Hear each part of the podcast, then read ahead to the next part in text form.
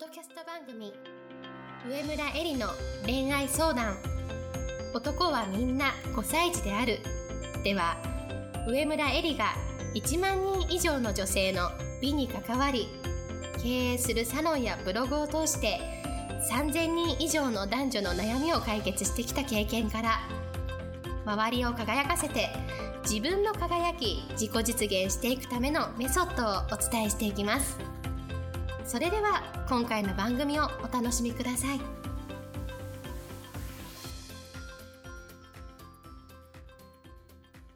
こんばんは上村えりです。今日もポッドキャスト上村えりの恋愛相談男はみんな5歳児であるを始めたいと思います。それでは今日いただいているご質問をご紹介します。私が気になるのは彼のことが好きだけど彼の体臭がどうしても受け入れづらいというところです。女性はよく鼻で恋をすると言いますがいい匂いの人と結婚しても別れる方もいますし愛があれば匂いは気にならないのかなと悩んでいます。また彼はとても優柔不断でどこか行くのも何を食べるのも予約するのも全部私がしています。彼はこういう人だとそのまま彼を受け入れることが愛なのでしょうか。私はエリさんから見て間違っているでしょうかというご質問をいただきました。え、っとですね、今日はもうめちゃめちゃ厳しい話をですね、したいなと思うんですけれども、それで今日、今回ですね、ご質問をいたくださった方はですね、結構もう何回もくださっている方なんですね。で、もう質問してくださるのはとっても嬉しいんだけれども、今日はですね、ちょっともうはっきりと皆さんにお伝えしなければいけないことをお伝えをして、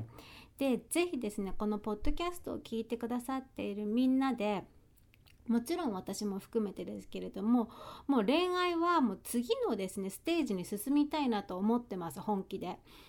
であのそのためにですね私ができることはあの思いっきりやりたいなと思うんですけれどももうですねあの恋愛の本当に何だろう初期のレベルはですね今日でこのポッドキャストでみんなで卒業しようというのがですね今日の目的です。それでは始めていきたいと思います。まずですねエリさんから見て間違っているでしょうかということなんですけども大間違いなんですよ。もう大間違いの間違いでまずですね大きく2つ間違ってるんですね。でそれは何かっていうと1つ目はもう愛。愛というものね。それ自体では存在しないということです。愛は存在しないとそれ自体では存在しないということ。これが1つ目の大きな間違い。そしてもう2つ目のあの大きな間違いは何かっていうと運命の人はいないってことなんです。運命の人は存在しません。もうはっきりと言います。愛はそれ自体では存在しないし運命の人もいないと。この2つもう絶対皆さんに今日はですねあのお伝えしたくてもうちょっと気合を入れて撮っています。ではあの1つ目のところからねちょっと少しずつ説明していきたいなと思うんですけれども1つ目の愛それ自体では存在しないということなんですけれどもこのご質問の中でそれを受け入れるのが愛でしょうかとか愛があれば気にならないのでしょうかとかいうことがあったんですけれどもまるでこの表現が愛というものがそれ自体で存在しているような印象で愛という言葉を使っているんですね。であのもしかして私の今までのポッドキャストでのお伝えの仕方が悪くて誤解を招いていたのかもしれません。私もそういう言い方をしてたかもしれない。けれどもあの今回のポッドキャストではっきり皆さんにお伝えしたいのはここではっきりさせたいのは愛というものはそれ自体で存在しないんです。愛というものは2人で築き上げていくものなんですね。だから2人の関係が始まった時に愛というものはありません。はっきり言って。ないです。で多分皆さんが注目している恋愛っていうのはガラスの靴を履いたシンデレラが王子様と結ばれるまでの物語というところを皆さんがですね恋愛というふうな形で注目していると思うんだけれども実際は映画のエンドロールが終わった後に2人が結ばれた後の関係というものが大事だよね。それがまさしくあの現実の世界日々じゃないですか。で愛っていうのはその現実の人生そこから日々続いていくその日々の人生の中で築き上げていくものなのね。だから始まる時に愛があるとかないとかないんです。運命とかもありませんし。でじゃあじゃあ結婚は何なのっていう話を皆さん思うと思うんだけれども結婚とは何か。結婚っていうのはお互いしか見ないという契約ではなくて究極的にはもう生き方を選ぶことなんです。結婚っていうのは生き方を選ぶことなんです。自らの生き方を選ぶことなんです。って3回も言っちゃったんですけど愛されるのを待つのではなくて自ら愛するという生き方ね。自ら愛するという生き方を選ぶのが結婚なんです。つまり生き方を選ぶのに、えーえー、なんだろう区役所に届け出る必要ってないじゃない？ね戸籍を変える必要もないわけ。結婚届を出す必要ってないわけね。つまりあの愛を築き上げていこうとする時にね事前にもちろん約束したり契約したり結婚したりそれはもう個人の自由なんだけれども別にそのそこにですね契約もあの約束も必要ない人もいるんですね。で現に私自身も一回結婚したことあるけれども離婚してで今は結婚という契約を選んでないんですね。でも自ら、えー、他者を愛するという生き方は選んでます。わかります？ここがあの私が強調したいことなのね。皆さんが結婚に求めているのものは契約なのね。でも契約をのために結婚したら絶対破綻します。別に契約があってもいいんだけれどもそれは個人の自由なんだけれども究極的には生き方を選ぶことなんです。その生き方は何かっていうと愛されることを待つのではなくて自ら愛する他者を愛するという生き方なんですね。それがですねもうとても残念なことにとても残念なことに私たちは生まれてから一番初めにあの自分たちが身につけるね私たちが人間として身につけるコミュニケーションのスタイルっていうものがどうやったら他者他人から愛されるかというコミュニケーションスタイルをまず身につけるんです。全員の人が全ての人が。誰一人あの例外はなくね。でその理由は無力な赤ちゃんという状態から私たちはスタートするじゃない？だからまず栄養を与えてもらわなきゃいけない。温度管理をしてもらわなきゃいけない。抱き上げて微笑みかけてもらわなきゃいけない。おむつを替えてもらわなきゃいけない。もうそういうふうにいかにして自分に注目してもらっていかにして自分を愛してもらえるか。もうここが私たちの生存戦略なんですね。生まれた時の。なんだけれどもあの多くの人は年齢的に大人になってもまだまだこの子供のままのえー、言動価値観生き方コミュニケーションスタイルっていうのをずっと持ち続けたままなんですよ大人になっていくのね。でこのコミュニケーションスタイルを持ち続けたまま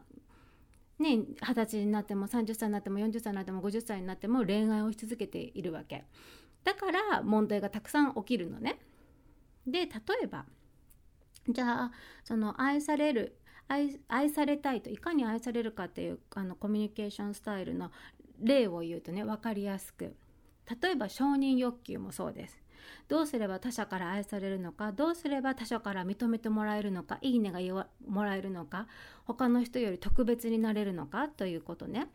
あとは親の喜ぶ顔が見たいとか親を安心させたいというよくある結婚の目的もそうです。親が喜んでくれる相手を探そうとすることもそうです親から愛されたい認められたいという承認欲求そういう目的がありますあとは私もそうでしたけれどもやっぱりいい子ちゃんをする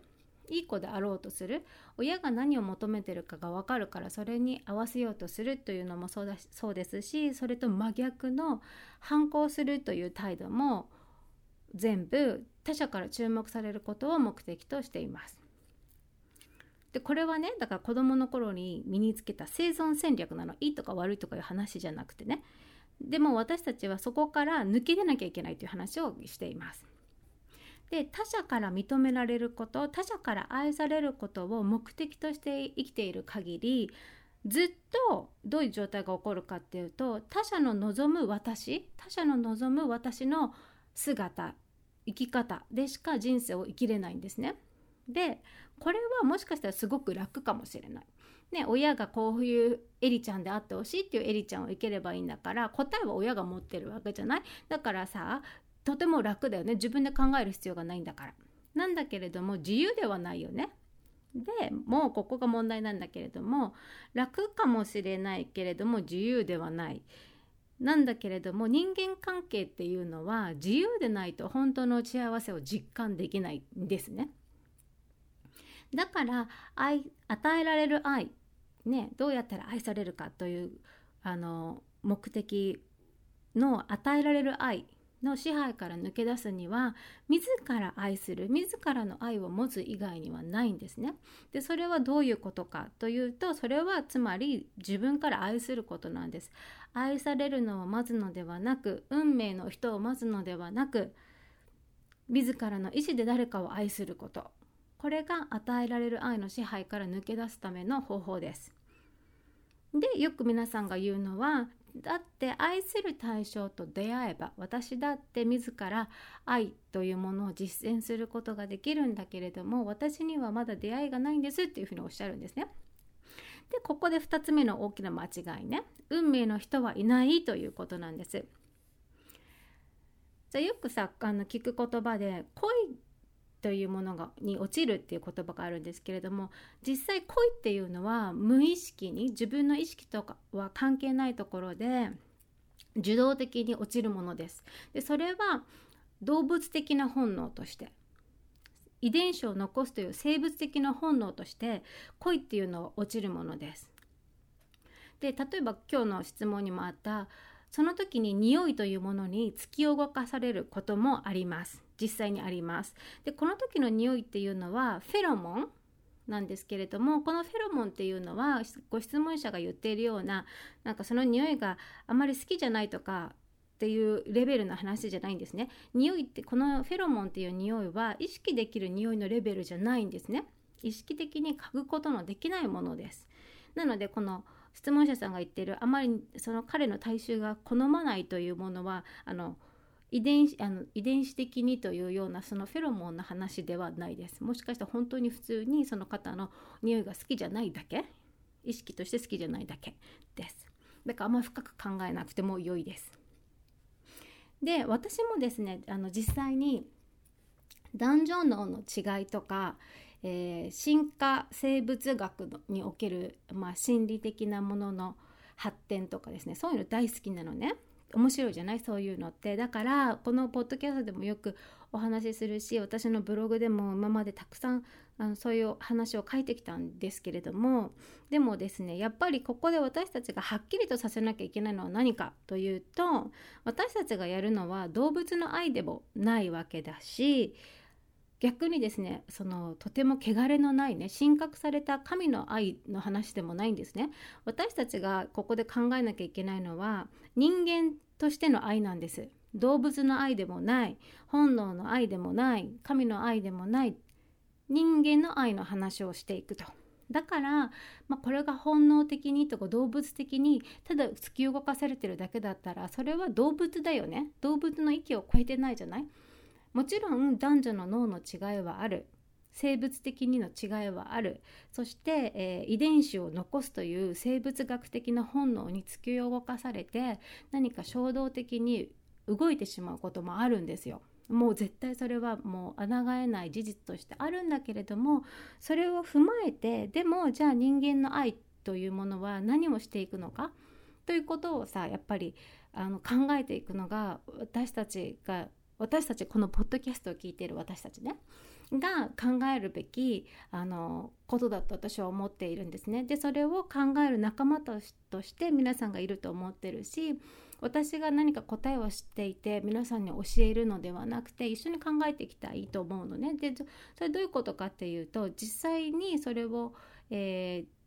日々やっていく中でさうまくいかないことってたくさん出てくるじゃない？それってどういうことなんだっけどうしてうまくいかないんだっけっていうことを話し合う場語り合う場考える場が私はこのポッドキャストであり上村えりが発信していることだと思うんですね。なので皆さんにもそこをぜひあの確認してもらいたい知ってもらいたいっていうのが今日のポッドキャストのすごい大きい私の中のテーマであります。だからまあ繰り返すと私たちがやるのは動物の愛でもないし神格された神の愛でもなく私たちがやるのは人間の愛ということをまずみんなで確認したいなと思います。で恋っていうのは落ちることができるんだけれども愛というものは落ちることができないんですね。愛っていうのは受動的なものではなくて常に能動的なもの自らの意思で築き上げていくものなんです。じゃあここでみんなで考えたいのは皆さんが結婚したいと思うのは幸せになりたいからじゃないですか。今よりももっと幸せになりたいからだと思うんですね。でも相手にこだわったりとかあとは年収とか学歴とか家柄とかその人が持っているものとか生活レベルとかなどなどの条件にこだわったりする本当の目的っていうのはもっと安直に楽をしたいからじゃないのかなって思うんですね。例えばねいい条件の人とだったら楽にですね生活していけそう。ね運命の人はいないんだけれども運命の人となら楽に愛を実践できそうと思うからだから条件とか相手とかをあのにこだわったりするとかあとはですねあの初めから向こうの方が自分のことを好きというものつまり保証とか担保があれば自分の方が惨めな思いをしたりとか傷つかなくても済むと思うからつまり楽に恋ができるからというふうに思うから皆さん相手条件にこだわったりするんだと思うんですね。じゃあなぜねそういうふうにね楽をしたいと思うかそれなぜかっていうと実はですねもうはっきりと厳しいこと言っちゃうんですけれども自分のことを愛せてないからなんです。自分のことを尊敬できてないし信頼できてないからなんですね。愛の関係においてこう傷つくかどうか分かんないのにまだね始まってないんだからなのに傷つくに違いないとか惨めな思いをするに違いないっていうふうに決めつけてしまっているっていうことはどういうことかっていうと劣等コンプレックスの一部なんですよ。つまり自らの、えー、いけてない部分ね劣等感を課題を解決しない言い訳に使っているわけです。自分はこういうか A だから B できないということです。そういうふうにしてレッドコンプレックスを持ったまま恋愛をしていくとどうなるかっていうとあなたが愛してくれたら私もあなたのことを愛するという立場になっていきます。結局こういうあの劣等コンプレックスね自分は愛せてないまま他人とあの恋愛をしようと思うとどういうふうになるかっていうと結局はずっとこの人は私を愛してくれるのかこの人は私に何を与えてくれるのかしか見なくなっちゃうんですね。でそんなですね自己中心的な要求に応えてくれる人がもしねこの世界にいるとしたら両親の愛だけです。特に母親の無条件の愛だけです。つまり、ね、両親と私たち結婚するわけじゃないじゃない？ね愛してくれる誰かを現れるのを待っていてはいけないわけです。エイリヒ・フロムという方の言葉でねこんな言葉があります。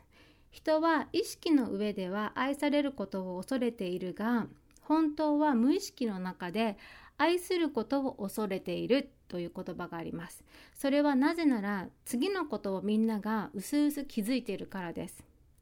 愛するとは何の保証もないのに行動を起こすことであり、こちらが愛せばきっと相手の心にも愛が生まれるという希望に全面的に自分を委ねることである。つまり、自ら初めに相手を愛さなければ愛されないということにうすうす気づいているけれどもそこに踏み込む勇気がないということです。でその理由は繰り返すけれども自分を愛してないから普通である自分をありのままのあるでありのままである自分を受け入れてないから自分をありのままの自分を尊敬していないからありのままの自分で信頼していないからです相手を愛する自分という自分自身を信じれてないからどうしたって担保のようなものを求めてしまうんだよね。自分の判断に自信がなければ人っていうのは何かしらの担保条件というものを求めてしまうものです。でそれは例えば先ほど言ったような年収とか学歴とか仕事とかその人の家柄とか住むれ住んでいる場所とかレベルとかねというような条件とか例えば運命という言葉とか例えば占いとかねそういうような担保のものを自分の判断に自信がないと求めてしまいます。でもこれを求めたところでこれの全部は皆さんがこの人を愛するというための担保にはなりません。なぜならば先からほろから何回も言ってるけれども愛っていうのは自分が決意して自分が一歩足を踏み出すことだからね。その決意に担保は必要ないんです。というか担保なんてありえないわけです。というのは何かっていうと自分自身ね自分自身を信じている。人を愛する自分自身をまず信じているから人を、えー、愛することができるわけだよね。信じることができるわけだよね。だから自分を愛することから始めないと愛っていうのはスタートできないわけです。自己信頼あっての他者信頼なわけだよね。誰かから深く愛されれば自分に価値が感じられて自分を愛することができるようになる。っていうふうに思うのは大嘘です。よく世間で言う女は愛すするより愛される方が幸せだみたいなことを言う人がいるんだけどあれ大嘘なんでもう本当にあの紙に書いてぐちゃぐちゃにしても切り捨てて焼いた方がいいです。あんな言葉を信じてると一生一生幸せになれないからね。誰かから深く愛されれば自分に価値を感じられて自分を愛することができるようになるっていうのは大嘘です。愛される技術をむさぶるむさぼるようにですね検索するのではなくて本当に今今日から愛する技術を習得するべきであるしそれはですね何かって言ったら目の前の人と関係を一歩踏み出すことです。でこれはさあのもうこれも強調したいことなんだけれども恋愛だけに限らないの異性だけに限らなく本当にあのお友達関係仕事の人との関係からですよ本当に別にあの異性だからって愛するというわけじゃなくてあの目の前の人をまず尊敬するとか信頼するというあのことに関してはあの目の前の人それは今目の前の人いるでしょ？今日出会う人いるじゃない？お友達でもあり、えー、両親かもしれないし兄弟かもしれないし仕事関係の人かもしれないけれどもその人たちを本当にありのままこう受け入れていくことです。そこから一歩踏み出すということです。だから運命の人を求めるのではなくあの恋愛の関係でねその運命を求めたいんであれば運命と言えるだけの関係を築き上げていくその結果論が運命だったということなのね。この人と出会いこの人と過ごした時間は間違いじゃなかったと納得できるように今毎日絶え間ない愛を実践する努力をもう普段なる努力を続けていくことが結果的に運命というものを作っていくわけだよね。でも実際にはさどんな相手を選んだってこの愛を実践することっていうのはとても困難なことだわけですと全然楽じゃないの幸せになりたいと思ってみんな結婚したいと思うんだけれども、えーね、素敵な人と愛を実践していきたいと思うんだけれども実際に実践することはとても困難なことです。それは皆さんがもうあの体験済みかもしれない。でその理由は何かって言ったらさ愛する者が引き受ける責任っていうものがあるからですよね。責任というものがあるからです。ね、赤ちゃんただ欲しいって言って産みはいいってもんじゃないんですよ本当に。犬猫だってそうじゃん。ペットショップであ可愛いって言ってお金があればクレジットカードで買えるかもしれないけれどもでも実際に育てなきゃいけないよね。毎日ご飯あげてねうんちんとかおしっこをきれいにしてあげてお水あげて毛をねグルーミングしてあげて可愛がってあげてっていう愛情を注がなきゃいけないじゃない？ペットだって。例えばお花だってさ水をあげなきゃいけないし枝を剪定したり少し大きくなったら鉢を植え替えたりしてさお世話をしなければお花だって枯れてしまいます。ね、ただ